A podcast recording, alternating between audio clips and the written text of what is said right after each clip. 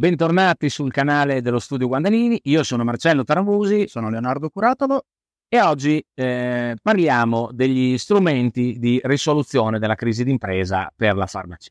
Avete, se avete seguito, eh, se non l'avete seguito, trovate l'indicazione in descrizione del link per seguire la puntata relativa all'introduzione generale eh, sul codice della crisi, quindi la recente riforma della, della crisi d'impresa che riguarda anche, ma non solo le farmacie, eh, che abbiamo trattato Leonardo Curato e io, e oggi invece vogliamo parlare un po' più nello specifico degli strumenti che sono a disposizione del, del farmacista eh, nei casi in cui la farmacia si trova in crisi. Prima di passare a, a, diciamo, all'esposizione dei singoli strumenti, Marcello, co- cosa sono questi strumenti previsti dal codice? Bella domanda. La risposta la prendiamo direttamente dal codice che ne contiene una definizione, che adesso leggo, così non ci sbagliamo. Sono strumenti di regolazione della crisi dell'insolvenza, dice il codice, le misure, gli accordi e le procedure volte al risanamento dell'impresa attraverso la modifica della composizione, dello stato o della struttura delle sue attività o passività, oppure volti alla liquidazione del patrimonio o delle attività che, a richiesta del debitore,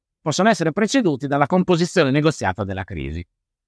Quindi, in estrema sintesi, il codice ci dà una descrizione molto ampia. La cosa interessante è che si parla di misure, accordi e procedure, quindi tre profili, accordi, la ricerca di soluzioni, come si dice, negoziate con eh, eh, le controparti, misure e eh, procedure, quindi addirittura interventi che richiedono, cioè procedimenti che richiedono l'intervento del giudice e sono tutte funzionali a cercare di consentire alla farmacia, se può, di uscire dalla condizione di crisi, ristrutturando l'attivo o il passivo, quindi vendendo, eh, riducendo, eccetera, oppure, se non è possibile, liquidando le attività e pagando i creditori con quello che rimane. Ok, e in altre parole, quali sono le, le, le azioni, diciamo, previste da, dal codice? Gli strumenti sono numerosi, sostanzialmente dividiamo in tre categorie, ipos macro art, tre categorie di intervento. Quello più importante, lo ha spiegato Leonardo nella, nella prima puntata di questa, di questa, playlist e trovate i riferimenti in descrizione per, con il link per ascoltare quella, eh, quella puntata. Dicevo, i più importanti sono gli strumenti di prevenzione. Da una parte l'obbligo di dotarsi di adeguati eh, misure organizzative, dice il codice, sia per le imprese individuali, sia per le società di persone o di capitali che siano,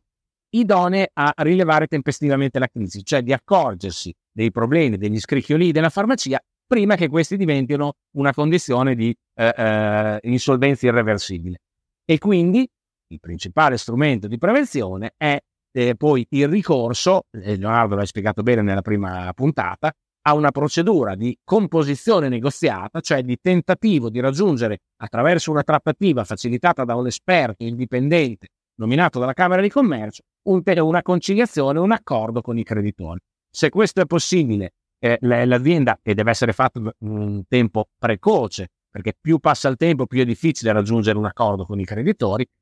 questo lo si può fare. Diversamente, le altre due tipologie di, di soluzione che il codice offre sono quella relativa alla ristrutturazione o del debito, cioè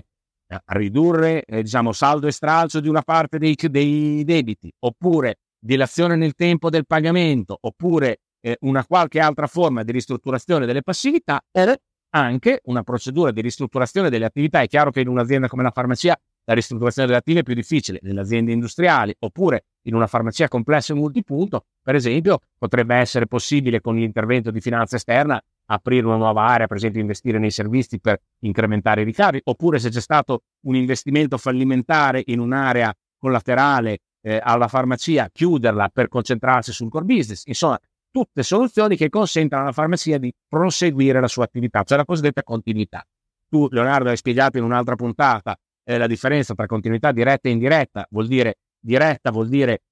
che è lo stesso titolare che, o la stessa società titolare che prosegue l'attività dopo aver ristrutturato il debito, oppure indiretta vuol dire che l'azienda viene ceduta, conferita, trasferita in qualche modo e allora ci sarà un nuovo titolare che prosegue, ma la farmacia non viene liquidata. Infine, terza soluzione che per la farmacia è eh, diciamo relativamente eh, remota è quella della liquidazione vera e propria, cioè quando non è possibile in alcun modo risanare la situazione, le viene dichiarata la liquidazione giudiziale o è possibile accedere a una procedura di concordato liquidatorio, allora in questo caso eh, appunto l'imprenditore scende dalla sella e gli organi nominati dal tribunale provvederanno a alienare, di solito quasi certamente attraverso una gara competitiva, eh, dicevo, ad alienare, a vendere la farmacia e con il ricavato si pagheranno i creditori con quello che si riesce a ricavare.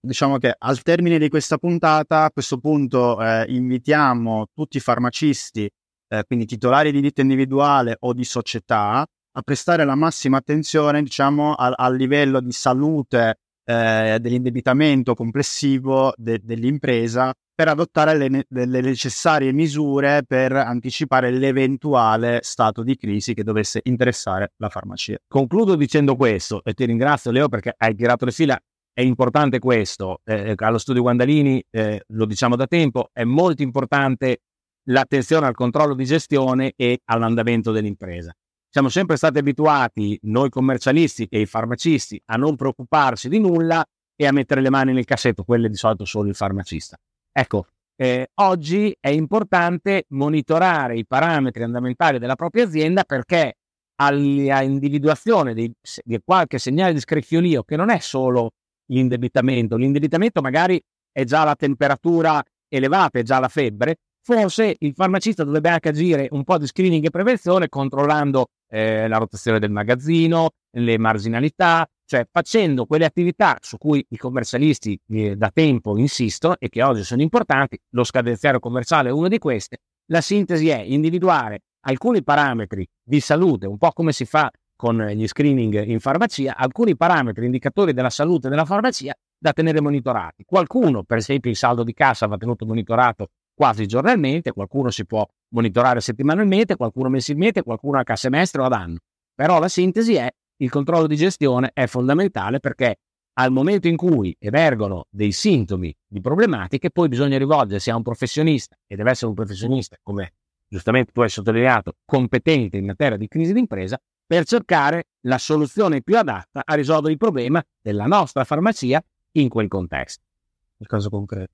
nel caso concreto, perché ogni è come un vestito sartoriale o come una terapia, un piano terapeutico individuale, ciascuna farmacia, eh, diciamo, citando Tolstoi, le farmacie felici si assomigliano tutte, quelle infelici ognuno è felice a modo suo e quindi per ogni, ogni crisi ha una soluzione che può avere delle necessità diverse. Noi vi ringraziamo per aver eh, ascoltato questa puntata eh, sul canale YouTube dello Studio Guandalini e vi invitiamo a seguire quelle relative alla crisi d'impresa di questa playlist, oppure anche tutte le altre eh, playlist con i vari argomenti di interesse eh, per la farmacia. Un saluto da Marcello Tarabusi e Leonardo Frattolo.